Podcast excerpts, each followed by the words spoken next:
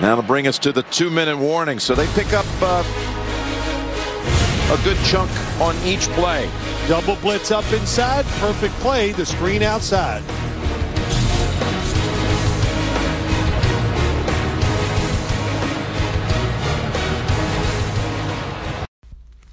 Bonjour à tous, on va parler en deux minutes hein, de cette affiche entre les, Jets hein, de, de, New York et les Dolphins euh, de, de, Miami.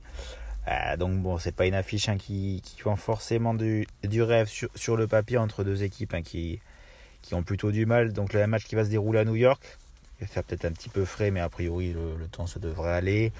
Euh, 2,55 pour les Jets à domicile, 1,55 pour, pour Miami. Euh, Miami, voilà, qui reste sur une très belle victoire face, aux Ravens, euh, qui va se déplacer chez les, chez Jets, hein, qui sont plutôt euh, intéressants en ce moment. Bon, là, il y a Joe Flacco qui va être titulaire hein, sur, ce match.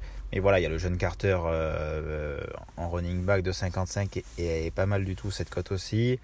Et on a deux équipes qui sont plutôt ben voilà, sur une fin de saison, euh, ils n'ont pas forcément d'enjeu. Donc voilà, on peut, euh, avoir du jeu sur, euh, sur ce type de match. Bon, après, la cote que j'aime bien en grosse cote, c'est Albert Wilson, le receveur de, de Miami. voilà, il se partage hein, avec Hollis, bon, Jessica aussi et, et Weddle.